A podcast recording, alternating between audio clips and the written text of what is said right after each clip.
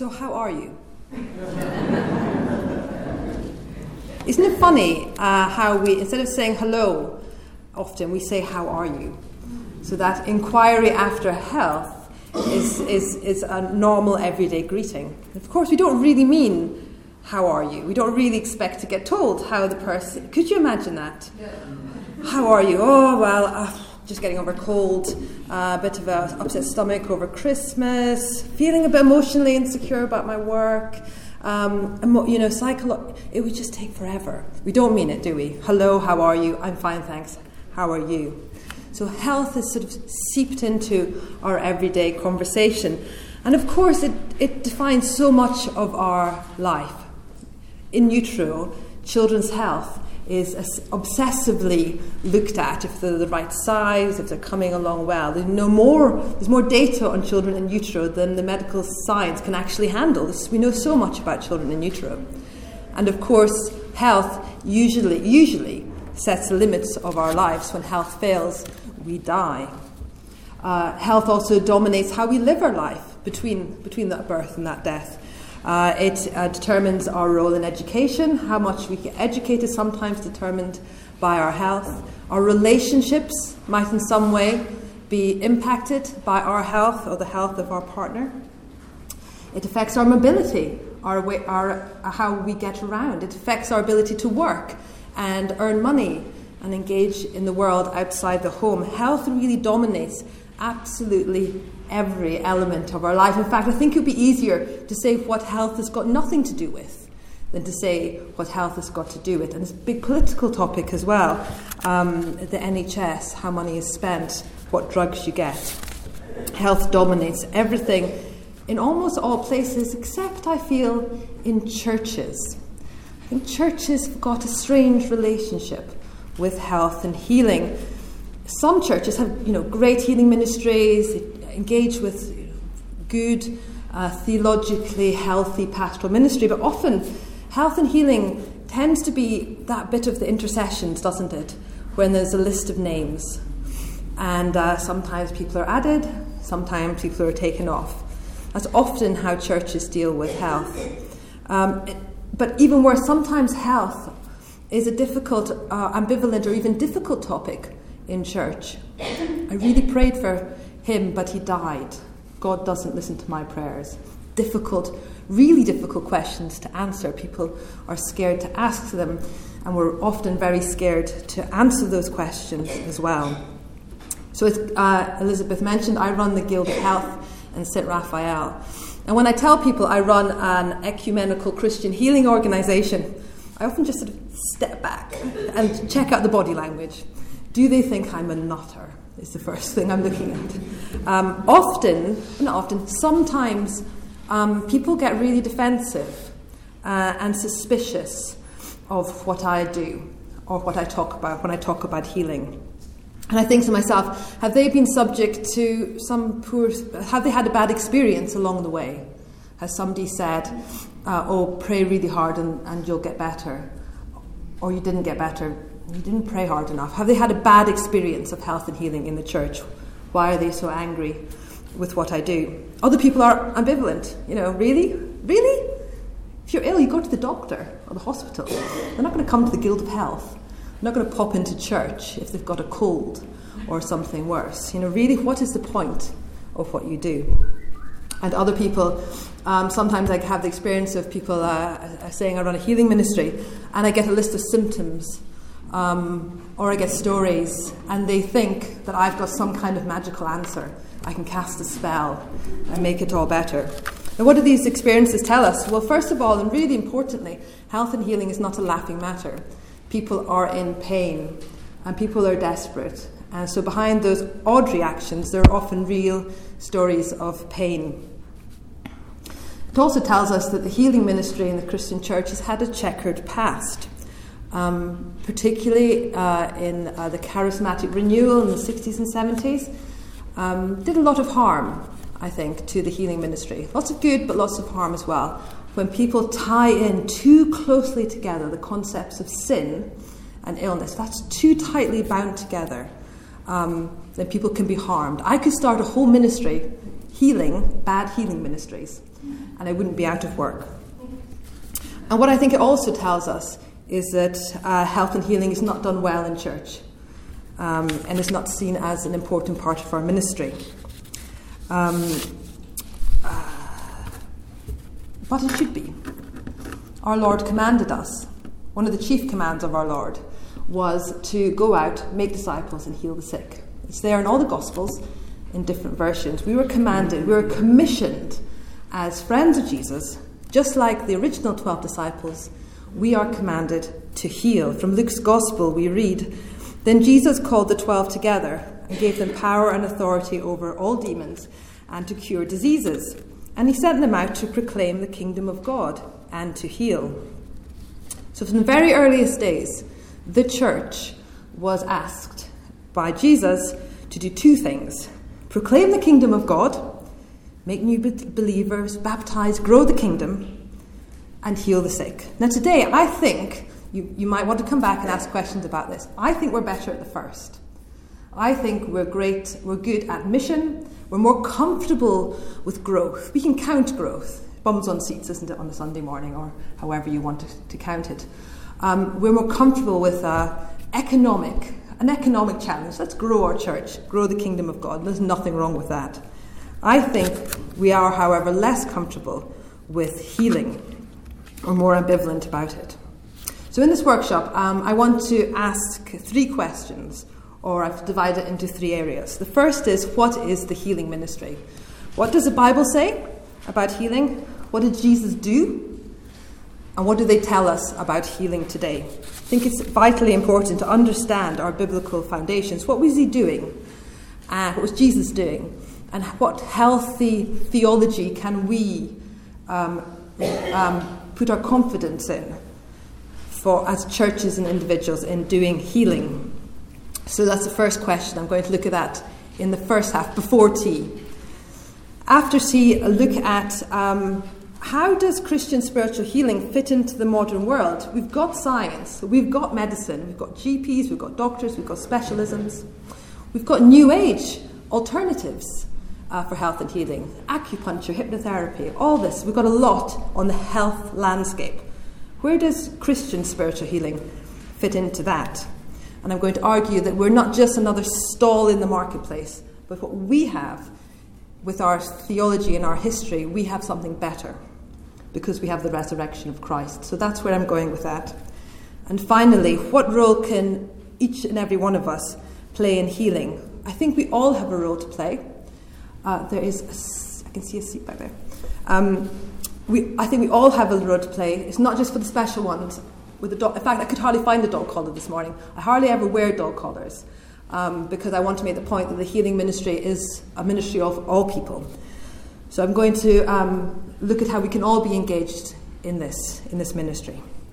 And my overall thesis um, that I want to present to you is that command of Christ to grow the kingdom and to heal are not two separate activities. You know, healing on a Sunday, something else on a Monday. They are one and the same. They're the mission of God, the Missio Dei. And our churches and communities that the churches are trying to serve are crying out for the healing ministry the church can offer. offer and we can all be involved in offering that healing ministry, answering a need of, in the community, and as a byproduct, we will, we will grow the church. People will come. The mission of God is to grow and to heal. I'm going to um, do some questions probably at the end, and if time's okay, during the middle of what I'm saying. Um, and I asked Elizabeth if people sometimes like to do group discussions or things like that. I'm not going to do that today. Healing can be uh, really personal, and I think if, if uh, we're going through difficult times, it can be a really emotive thing. So um, share what you want to share. Um, we're not going to break, break in groups, but I'm going to try to offer plenty of time for questions as well. So my first, my first topic: What is the healing ministry? Is it just something we engage in to get better, like popping to the doctors? So, but as I suggested earlier, the healing ministry is not just another place to visit to get better. Every time I say get better, I'm going to go like this. Um, and later we're going to relate it to uh, the, the, theology of healing to science and medicine. Um, And that ambivalence that sometimes people sometimes feel about the healing ministry, I think, is a result of um, poor theology and poor experience. So the churches have become a bit sensitive, a bit wary of engaging with the healing ministry, uh, and has also lost confidence.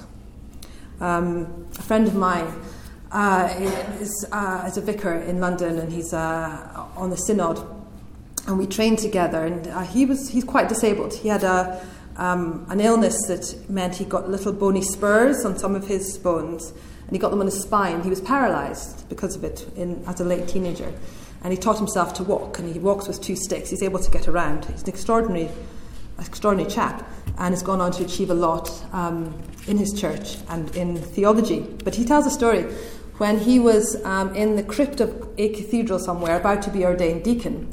And one of the other fellow ordinands came up to him and said, I can't believe we're ordaining you. You're so obviously sinful. Because he had outward um, signs of his uh, disability. Surely that is not what we mean by healing ministry. Surely that's not. It's not some simple equation between praying hard, getting better. It's not the kind of economic exchange of prayers for health. So it's really important, I feel, that we do, do our theology, go back to the sources. What did Jesus do around healing? Let's draw from that a decent theology, a better than that chap in the crypt. And you'll be familiar with many of the stories from our Bible. The woman with uh, hemorrhages, uh, my favourite, the man lowered from the roof by his friends to the feet of Jesus, uh, the Gerasene demoniac, the leper uh, the blind, blind Bartimaeus, the only one actually given a name that was healed. That remote healing of the centurion's son. The part for lectionary, we hear them quite often in church, a key part of the teaching. Now, my first point is I want to say that um, I believe these were real healings. There's been a movement within 20th century theology for some theologians to discount them as actual miraculous events. Instead, they looked for cultural or spiritual interpretations. For example, um, the, the person was healed and therefore felt reconciled with God, and the physical bit of it didn't really matter. Now, some theologians will put that point across, but I would like to argue. Um, on the other side of the uh, of bridge with this, that mir- the miraculous healings of Jesus were just that in his day, miraculous healings. And because of that, we learn theologically something about who Jesus was. He, he, he healed people in real time along the way. They also had deeper spiritual interpretations. They told us about who Jesus was in terms of his relationship with God, his power to heal, and so on. But they were real. So, in that interpretation, we're having our cake and we're eating it. We're, we're saying they were both real and both and had deeper meaning. Uh, like many theologians, I also want to argue that the healings they show us who Jesus was, what he what, what healing meant. Um, but let's just stick with the physicality um, of the healings for a moment, because it doesn't make sense if they weren't real healings. So, for example, in Luke 17, the Samaritan, uh, the Samaritan was healed. He saw that he was healed uh, of leprosy. Now, this wasn't just a passing observation, uh, a mere detail of the story. Um, uh, that would have led that man, you know, off to greater social acceptance or showed the power of Jesus or whatever. Um, in order to get back into the temple, according to Levitical law, the priest would have had to examine his body. So it's not a, it's not a small detail. Uh, it, it, does matter to the story that he was actually physically healed. Otherwise, he wouldn't have had uh, uh, access to the temple, wouldn't have reconnection with his community, reconnection with God. It is both a spiritual healing a social healing, a psychological healing, but a real physical healing. In Mark 2, we had the paralytic, um, paralytic um, healing. Now, that wasn't just a psychological healing. He got up, picked up his mat, and walked. Um, important that we note that Jesus actually healed people in real time. I see no reason to doubt this was the case. Um, we can't actually go back right back to the day, can't get scientific data, but I see no reason to doubt that these were real uh, genuine physical healings. Um, and indeed, if they weren't, I find it hard to imagine how they demonstrate anything. Um, so the healings are typically demonstrate Jesus' power to save, the soteriological explanation, the power to offer salvation. That Jesus um, was in relationship with God the Father, therefore healed, the cosmological explanation of the healing. But they were also physical. They don't make sense unless they were actual, real physical healings. The other meanings we can derive from them don't make any sense. So, what do they tell us about Jesus, these healings? We've established that they're real, that I, I, my, that I believe they're real. They're, it is important to, to draw out some information about Jesus to understand the ongoing work of healing in the church. So, what do we learn about Jesus as healer? They were acts of mercy and compassion. Jesus was, uh, was, was a compassionate, emotional healer. He was drawn by his feelings into these situations. Um, in Mark 1, the, the leper says, If you will, you can make me clean. And Jesus said, I want. Jesus wanted to help, he wanted to intervene. He was drawn by his compassion uh, to heal those who were in pain. In the story of blind Bartimaeus, um, the, the sick have limited access, of course, to temple, to work, to income, and they suffered stigma as a result of their physical illnesses. Um, and so when Jesus healed, provided a physical healing, he was doing that, but also so much more. He was restoring them to life in the broadest way, to full interaction with religious life, with work, with income generation, and be able to rejoin the community. He was moved by compassion to do this. Compassion motivated him to heal. So Jesus was a compassionate healer. In many of the healing stories, there's also the sense that the healings of Jesus showed that his time had come. There was an expectation at that time of a Messiah. It was prophesied about, particularly in I, um, uh, the, the prophecy of Isaiah, that there would be miracles um, when the Messiah came along. So these the healing miracles are seen as a fulfillment of that. This is the one you've been waiting for. Um, this is the one about whom John the Baptist proclaimed, Are you the one who is to come? In the healing, there's a breaking in, a breaking in of God, a break, uh, um, a consummation of what was expected. And the third thing about Jesus' healings was they proclaimed the kingdom, the person of Jesus, um, with his words to heal, proclaimed the kingdom. Jesus' words, his spoken words, a proclamation um, of him, what came out of his mouth, um, healed those he went to, uh, he, he met along the way. Pronouncing forgiveness and then healing often is two acts forgiving the sin and then healing the person, restoring them uh, reconciling them back to their community. So Jesus' healings tells us about who Jesus was, a man of compassion who wanted to help. He was eschatological, the one they were waiting for, something to do with the breaking of the kingdom. And cosmological, this is a man of God, tells you about his relationships with God. So, this is what they tell us about the person of Jesus. Um, what do they tell us about healing. How do they relate to healing in our own day? Well, firstly, an important element of many of the healing stories is that they weren't sort of private things. They weren't often private things that Jesus did. There were often people standing around, bystanders, who were witnessing the healing. And what they made of the event is important. It had an impact on them. They, they weren't the ones whose blindness was healed or leprosy uh, was, um, was healed, but they were changed by the experience of seeing Jesus the healer. In Mark 5, the witnesses to healing were overcome in amazement. Um, so from that we can draw out the the healings of Christ are not bound to Christ's day. We can read and reflect upon the healing miracles and be changed by them and find healing in them. We're drawn into these stories of healing and can find healing ourselves in them. Also, the healing miracles, they, they lack a lot of specificity. They're not very specific. I can never say that word. Um, they don't go into much detail about the illness. I've already said it that only one person, uh, Bartimaeus, was ever named. Uh, the healing miracles of Jesus are universalized. The lepers are declared clean, the dead are raised, the blood flow stopped. Not that much about the ill, not that many details. Um, they're far more interested in the healing miracles, about how, they're much more about how the healthy cube community interpreted those who were ill.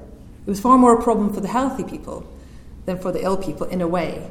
It was all about um, the boundaries they set up. You know, the, the, ill weren't allowed into the community, weren't allowed into the temple, um, so that the healing miracles are much more about re-entering community, removing the taboo, the, the experience of being oppressed, of being marginalized, of being sidelined is healed. The psychological effect of illness, rather than the illness himself, is being healed um, in the healing miracles of Christ. There's often an element of forgiveness and reconciliation in the gospel stories, the one where the man's lured by his friends um, to the feet of Jesus, and Jesus, perceiving some kind of inner alienation, inner problems, forgives him and then heals him. The two are not linked together in that situation. For Jesus, uh, in that story and in others, healing is about har- re finding a harmonious relationship for the ill. Whether that was re entering into community, where that, if that was reconnection with a body that's well. Um, they were, they were taken from a place of alienation and illness and suffering to full participation in the community. Therefore, Jesus' healings are about restoration of relationship and inclusion in the community. As Rowan Williams says, it's healing is the bridging of a gulf between spirit and alienated flesh, as well as a restoration of health. Although health, what that means might be different for each person. In reconnection into the community, the gospel healings are always broader than a simple physical healing. And I think we can reflect on this in our own experience. I wonder if you've ever had the experience of being with somebody as they die. Um, and sometimes people have very peaceful deaths or enter a state of um, spiritual calm and acceptance that, in a way, helps everyone around them uh, deal with what's going on. And their body's never going to be better. There's no sense that uh, there's no expectation that we will offer a physical healing in that way, but the person is um, reconciled to what's going through them and uh, they can find peace. Um, another example is I, I, had cancer when I was 21 and went through six months of chemotherapy and went into remission, which was a great, a great thing, obviously. Um, but I really struggled in remission to find, uh, to find peace I didn't um, know what to do with my life. I suffered depression and I was really unhappy. And so, when, and when I talk about my healing from cancer, I don't talk about the day the doctor told me I was in remission. I talk about a process which took seven years of reflecting on my experience, about having some, uh, some therapy, or letting it, letting it heal. It took a much longer time. So my body was better, but it took seven years for me to find much, much deeper emotional and spiritual healing of the event. Um, and perhaps as people in your lives or um, situations you've been involved in, that healing is actually something which is not just, not just about the physical, it means something deeper. Because when I think we're talking about healing, what we're really investigating uh, is how, how we live, how we live well. So healing is about identifying what it means to be human. Healing is part of the experience of living in bodies that sometimes go wrong, but we can use those experiences to find out really how to live, how we can uh, use the experience of ill health um, to think about um, our relationship with God and to becoming uh, holy, how to become well, holy, how to become whole. Uh, so I think with this, we're moving towards, we looked at the, what Jesus did in the healing, what the healings might mean spiritually. We're moving towards a definition of Christian spiritual healing. Um, but what do we mean? What do we mean by health? I think that now that's we could have a whole workshop on what do we think we mean by health. What does that really mean? Is it is it some kind of perfective, per- perfect state? The World Health Organization define health as a complete physical, mental, and social well being, not merely the absence of disease or infirmity. Okay? A complete physical, mental, and social well being. So, what, what's wrong with that? Well, first of all, it doesn't, doesn't say anything about spirituality. Okay? Complete physical, mental, and social well being. No, no mention of spirituality. And actually, can anyone ever achieve that? No, that's actually, for me, that's a definition of salvation that's what I'm hoping happens. you know, after death. Um, so the, the, but this is, this is what the secular organization defines. That's what apparently we're all going for. A Christian definition of health, I think that looks really different. Um, and something along the lines of we are a mind, body, spirit designed to be in relationship with God and a harmony with self. So that feels really different from the World Health Organization definition. Another way into thinking about um, what is health is to look at the different definitions of disease and illness. They both come from sickness, um, but there's a difference, I think, between disease and illness. Now, disease is, um, I suggest, the objectively, scientifically measured, measurable state of ill health. So, disease is the cancer cell multiplying, that's a problem in a body, or a broken down kidney, or a chemical imbalance. They're diseases. Uh, illness, on the other hand, is the subjective experience of the disease. It's the story. It's the story that lies behind your medical records or your diagnosis. Uh, illness is what you say when somebody you really trust says, How are you? How are you really? Then you'll tell them maybe about illness and the experience of having a disease. Um, so perhaps we can then say, the disease is cured, but illness is healed. So I think it's illness and healing. That's a side of it that we're looking at in Christian spiritual healing. Two examples from the movies. I don't know how it's, it's an old, older movie now, but Philadelphia with Tom Hanks. Has anyone seen that film? It was in the 90s, wasn't it? Uh, so that was a film with um, Tom Hanks played a lawyer, Andrew Beckett. I think it was based on a true story. Um, the lawyer Andrew had um, HIV/AIDS through homosexual activity, and he was fired by, from his law firm. Um, and he went on and died. But the film is really about how Andrew finds healing in his relationships with his friends and partner, and um, the healing he got through suing his employers for unfair discrimination. And, and um, very moving film. That's uh, finding healing from an illness. A good way to think about it. The other one, more recent one, that um, I find too sad to watch actually. Um, but it's My Sister's Keeper with Cameron Diaz. Have you seen that film? It's, um, it's, it's a really sad film, but it's about um, a child who's got leukemia, and the mother, they, they skipped over the science, um, but the mother had another child who was designed to be an organ donor for the ill child.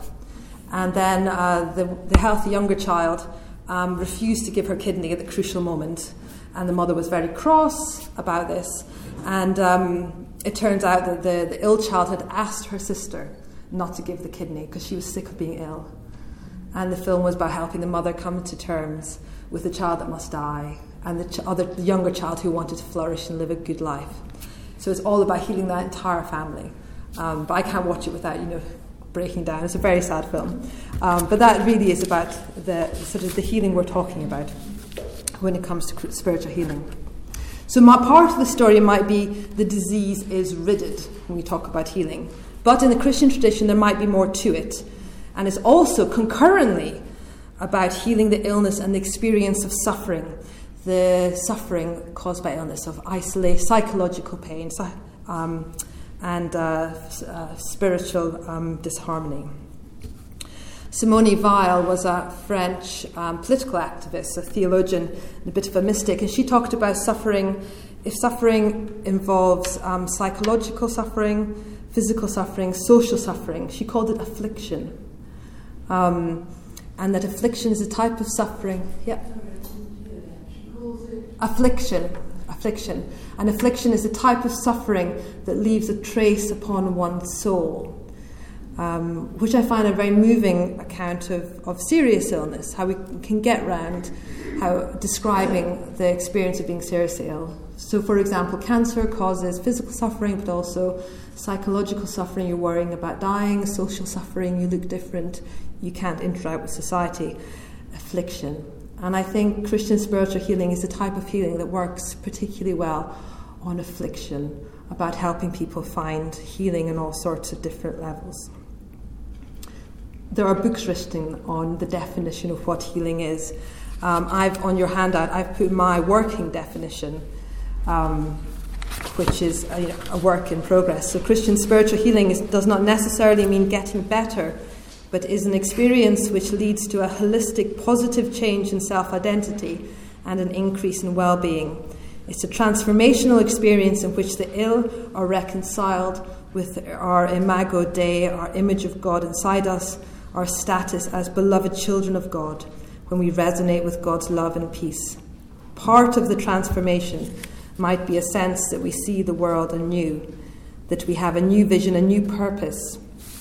It's a life giving transformation which leads to a reframing of circumstance. Healing is about reconnection, reconciliation, and human flourishing. Now, I love the word human flourishing, I think, is a much better word than healing. It says so much more.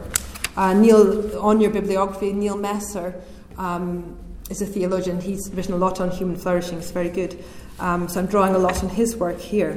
So Christian flourishing slash healing is about the pursuit of health, is less about the pursuit of health at all costs, and more about fulfilling the purpose of our lives.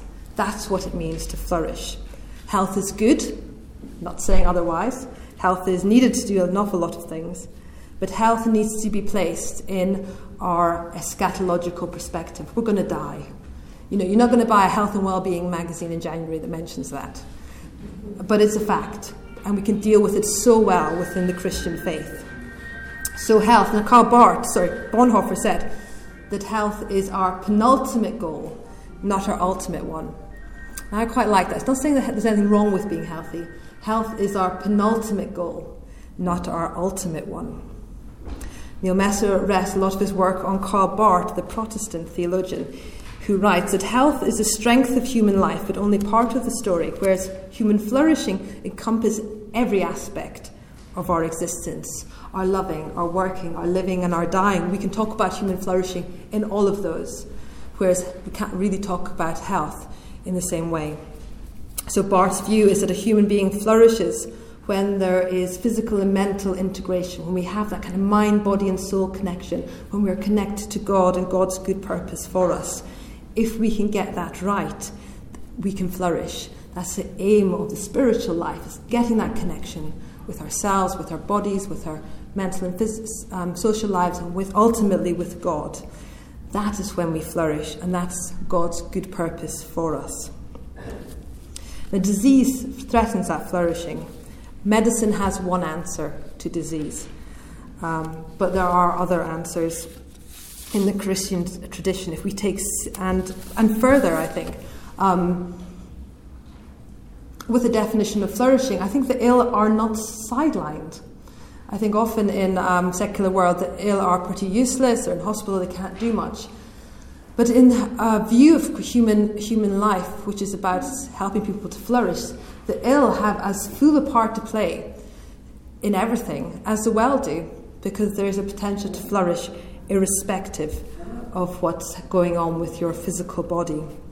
Health will, of course, end, but we have a perspective on that as people who believe in the resurrection of Christ, an ambivalence to death because we believe in the resurrection of Christ um, that can be helpful when it comes to how to live and how to flourish. Um, so, in the next section, um, having given uh, a theology of health and healing based on, on the Bible and Jesus' um, Jesus' healing. Um, I'm going to move on after the tea break um, to where does Christian spirituality and healing uh, sit alongside uh, science and medicine, and what role can we all play? But I wonder if we had any questions. We do sort of 15 minutes of questions at this point before we break up for tea. So, um, the gentleman at the back was asking a question about um, in the gospel stories often the ill were seen to be uh, sinful, or Jesus had to forgive them um, before um, physical healing, before he performed a healing miracle. Is that about right? So, he, and adding to that, so part B, are you ill because you sinned? Um, and I, I, thank you for asking the question. It's uh, a bit that I skate over. I skated over quite quickly um, because uh, not because I have a fear around answering the question, but because I feel it's quite a complicated question. In the past, a lot of harm's been done in healing ministries when sickness is to be seen as entirely due to uh, sin. Uh, so, in the in the time of um, the Bible was written, uh, the time of Jesus, um, work, medicine was less far progressed. So um, people didn't know why you got ill, why there was contagion, why there was germs, why there was infection and cancer and so on. Um, so a link between sin and suffering was made. Uh, in the Middle Ages, uh, the link between sin and su- suffering was, entire, was entirely joined together. So people, um, because they didn't understand medicine so much, and indeed the sacrament of anointing was seen simply as um, a good passage to heaven. So forgive whatever's going on so that they could get to heaven. So it has been very much linked together. However, there's other interpretations of what's going on um, in terms of reconnection into community. Um, but having said all that, um, modern psychology will tell us, maybe your own experience. I don't know if you ever had the experience of going and confessing your sins in a sacramental way to a priest. I've done it a few times, and you know what? I feel better afterwards. It's very uncomfortable, but somehow in going and telling, and then they, then they say the words, you are forgiven. You feel better. You feel like a weight's been taken. It feels physical. A weight's been taken off your shoulders. And, um, and modern psychology has shown that you know being open about what you've done in the past can be healing. And I'm going to talk a bit more in the next section about um, how how it can be how participation in religious activities um, can change your brain structure so that you're more likely to get better. You can improve your immune system. Psychoneuroimmunology will tell us. Um, so, you know, maybe the earliest writers weren't too far from the truth when they linked the two together.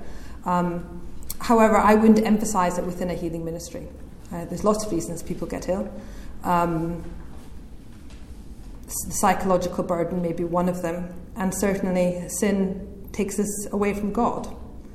And if we have a conception of health and healing that is about integration with the divine, if we have done something that is impeding that, then it needs then forgiveness can help. Um, I just wouldn't see it as a an economic kind of exchange. Forgiveness will make me better. It's much more complicated than that. And it's very interesting. So, the uh, lady at the front was sort of saying that the social stigma of illness is still there. Um, people often don't know what to say to the ill. Uh, and sometimes say the wrong thing. I, I have an experience of when I was receiving chemotherapy in Aberdeen Hospital, I was in a room full of much older people. Um, an older lady came up at the end, and I'm sure she, de- she was trying to be nice, but what she said was she sort of patted my hand and saying, Well, I'm old, dear, but what have you done to deserve this? I thought, well, nothing, neither of you. I mean, but how interesting our language around um, sin and illness is so entwined together. And the experience also of people, you know, if you're bald and have no eyebrows, people don't know what to say and uh, sometimes make it worse, but sometimes not saying anything can be equally isolating. And the mental health um, component um, of people who, when they're ill and when they're trying to get better, is, is enormous everyone I so um, with the Guild of Health we work um, with public health with mental health professionals, psychologists, psychotherapists. We work with a number of retreat centres that specialise in breakdown. And everyone, I keep asking, you know, is mental health getting worse? Or is it some facet of how we're measuring it? Maybe we're more open about it. But everyone I talk to said it is getting worse. Um, and when I ask, then I say, well, why? And their answer is often just what you've articulated um, the pressure to be perfect, our hyper connectivity, our breakdown in, um, in actual real community, um, so lived in community where we're living in, um, and so on, is producing more mental health problems. Um, but I think body image is a lot of it. I mean, January you have umpteen magazines telling you how to, you know, get your get your per- 2019 your best year yet, uh, which is just about looking beautiful. And there was a poster campaign a few years ago um, on the I think it, I don't know if it was nationwide, but certainly in London. And it said, "Are you beach body ready?" And it had a woman in a bikini. And there was this great sort of countercultural thing that women were like scrawling on these posters on the underground, saying, "My body's fine as it is," and all the and they were taken down eventually. Um, uh, but I think yeah, there is a huge breadth, and, I, and I'm not a mental health professional, but talking to those who are um, is definitely on the rise, and particularly amongst amongst young people as well. It's frightening. So I think the potential to do damage uh, with looking, looking at the Bible to understand um, mental health problems today is, is almost without limit. Um, I think there's, there's, no understanding of mental health. Um, and as I'll say this, later on this afternoon, um, uh, now we have a medical understanding or some understanding of mental health uh, processes um, and understand that we all have mental health. We all have mental health as we have physical health. We're all up and down spectra all the time when it comes to that, um, and that there are particular mental health illnesses. So um, the Bible is not a medical handbook. It is not even a simply historic manual either. There are lots of different texts that require interpretation, that are written for different reasons. Um, not to say that they can't have meaning in our day, but they're certainly not. It's not a textbook in how in, a, in how we might want to heal today. All medicine is a gift from God, um, I, I, believe. So, so nothing particular. Um, but if I given the, you know, I, I, might have said um, or given the impression that mental and physical um, illnesses were related. Um, I didn't mean to make that make that link. But certainly, mental health illnesses and um, whether they're curable or not, or, or long term like schizophrenia, or different. I mean, even there's no one clear definition of what depression is. Um, there's, there's different understandings of it. But irrespective of all that, a, Christ, a, definition of Christian spiritual healing, which is about flourishing, whatever the state of your mind or body, still counts. Whether it's a cancer cell that you can see on an x ray or a mental illness that you can't point to anywhere. There are all, all types of suffering uh, that the Christian spiritual he- ministry, Christian spiritual, Christian healing ministry can say something about. We'll have one more question and then we're going to have tea. Uh, so, um, the lady was asking the links between healing and flourishing and, and how there's sort of a time, it, sometimes it takes a long time, sometimes it's instant. Um, and uh, what I'd like to say is that you know healing most often isn't instant and miraculous. It does happen. I've heard stories, I've seen things and experienced things, but that's not the normal way. God appears to interact in our world. That's not the normal way God appears to heal us. I'm not discounting the possibility, it's just not the normal. Um, and uh, often, for many people, healing takes a long time. Um, and it goes up and down. So if I have a week talking to everyone about cancer, I've written a book about cancer, I often speak about it. Um, sometimes I just do too much or I see something on the TV and, I, and you know, I'm upset again. I had, um, I found a lump last month and I was devastated. I know the whole, my whole world ended. Um, now I've written a book about this subject and I talk publicly about healing and cancer. It's not, and, and, um, but that doesn't make it better. I still fear what's going on. So um, I wouldn't want to give the, um, the wrongful Im- impression that just because you find some kind of flourishing, that that's it forever. Um, for me, when I talk about flourishing, is that I, I think that um, in my own experience, cancer really um, that afflicted who I was as a person. Um, when I got better, when I went back into remission, when I went into remission, went back to my normal life, I found I didn't fit anymore. You know, you get those children's toys where you've got to put the, the square through the square hole and the circle mm. through. The, so I felt like I was jamming myself into a hole that I used to fit really nicely into, and I didn't fit anymore because cancer had changed who I was.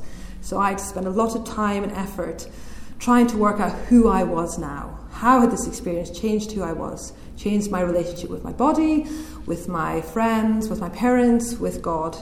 I had changed. And once I was able to um, once I spent time thinking about that, praying about it, asking God to heal me, then I just I gradually felt like I fitted in that hole again, or fitted in a new hole, and that I was able to live with more peace. Um, so that would be another kind of explanation of Christian healing, um, where then we can talk about living and flourishing.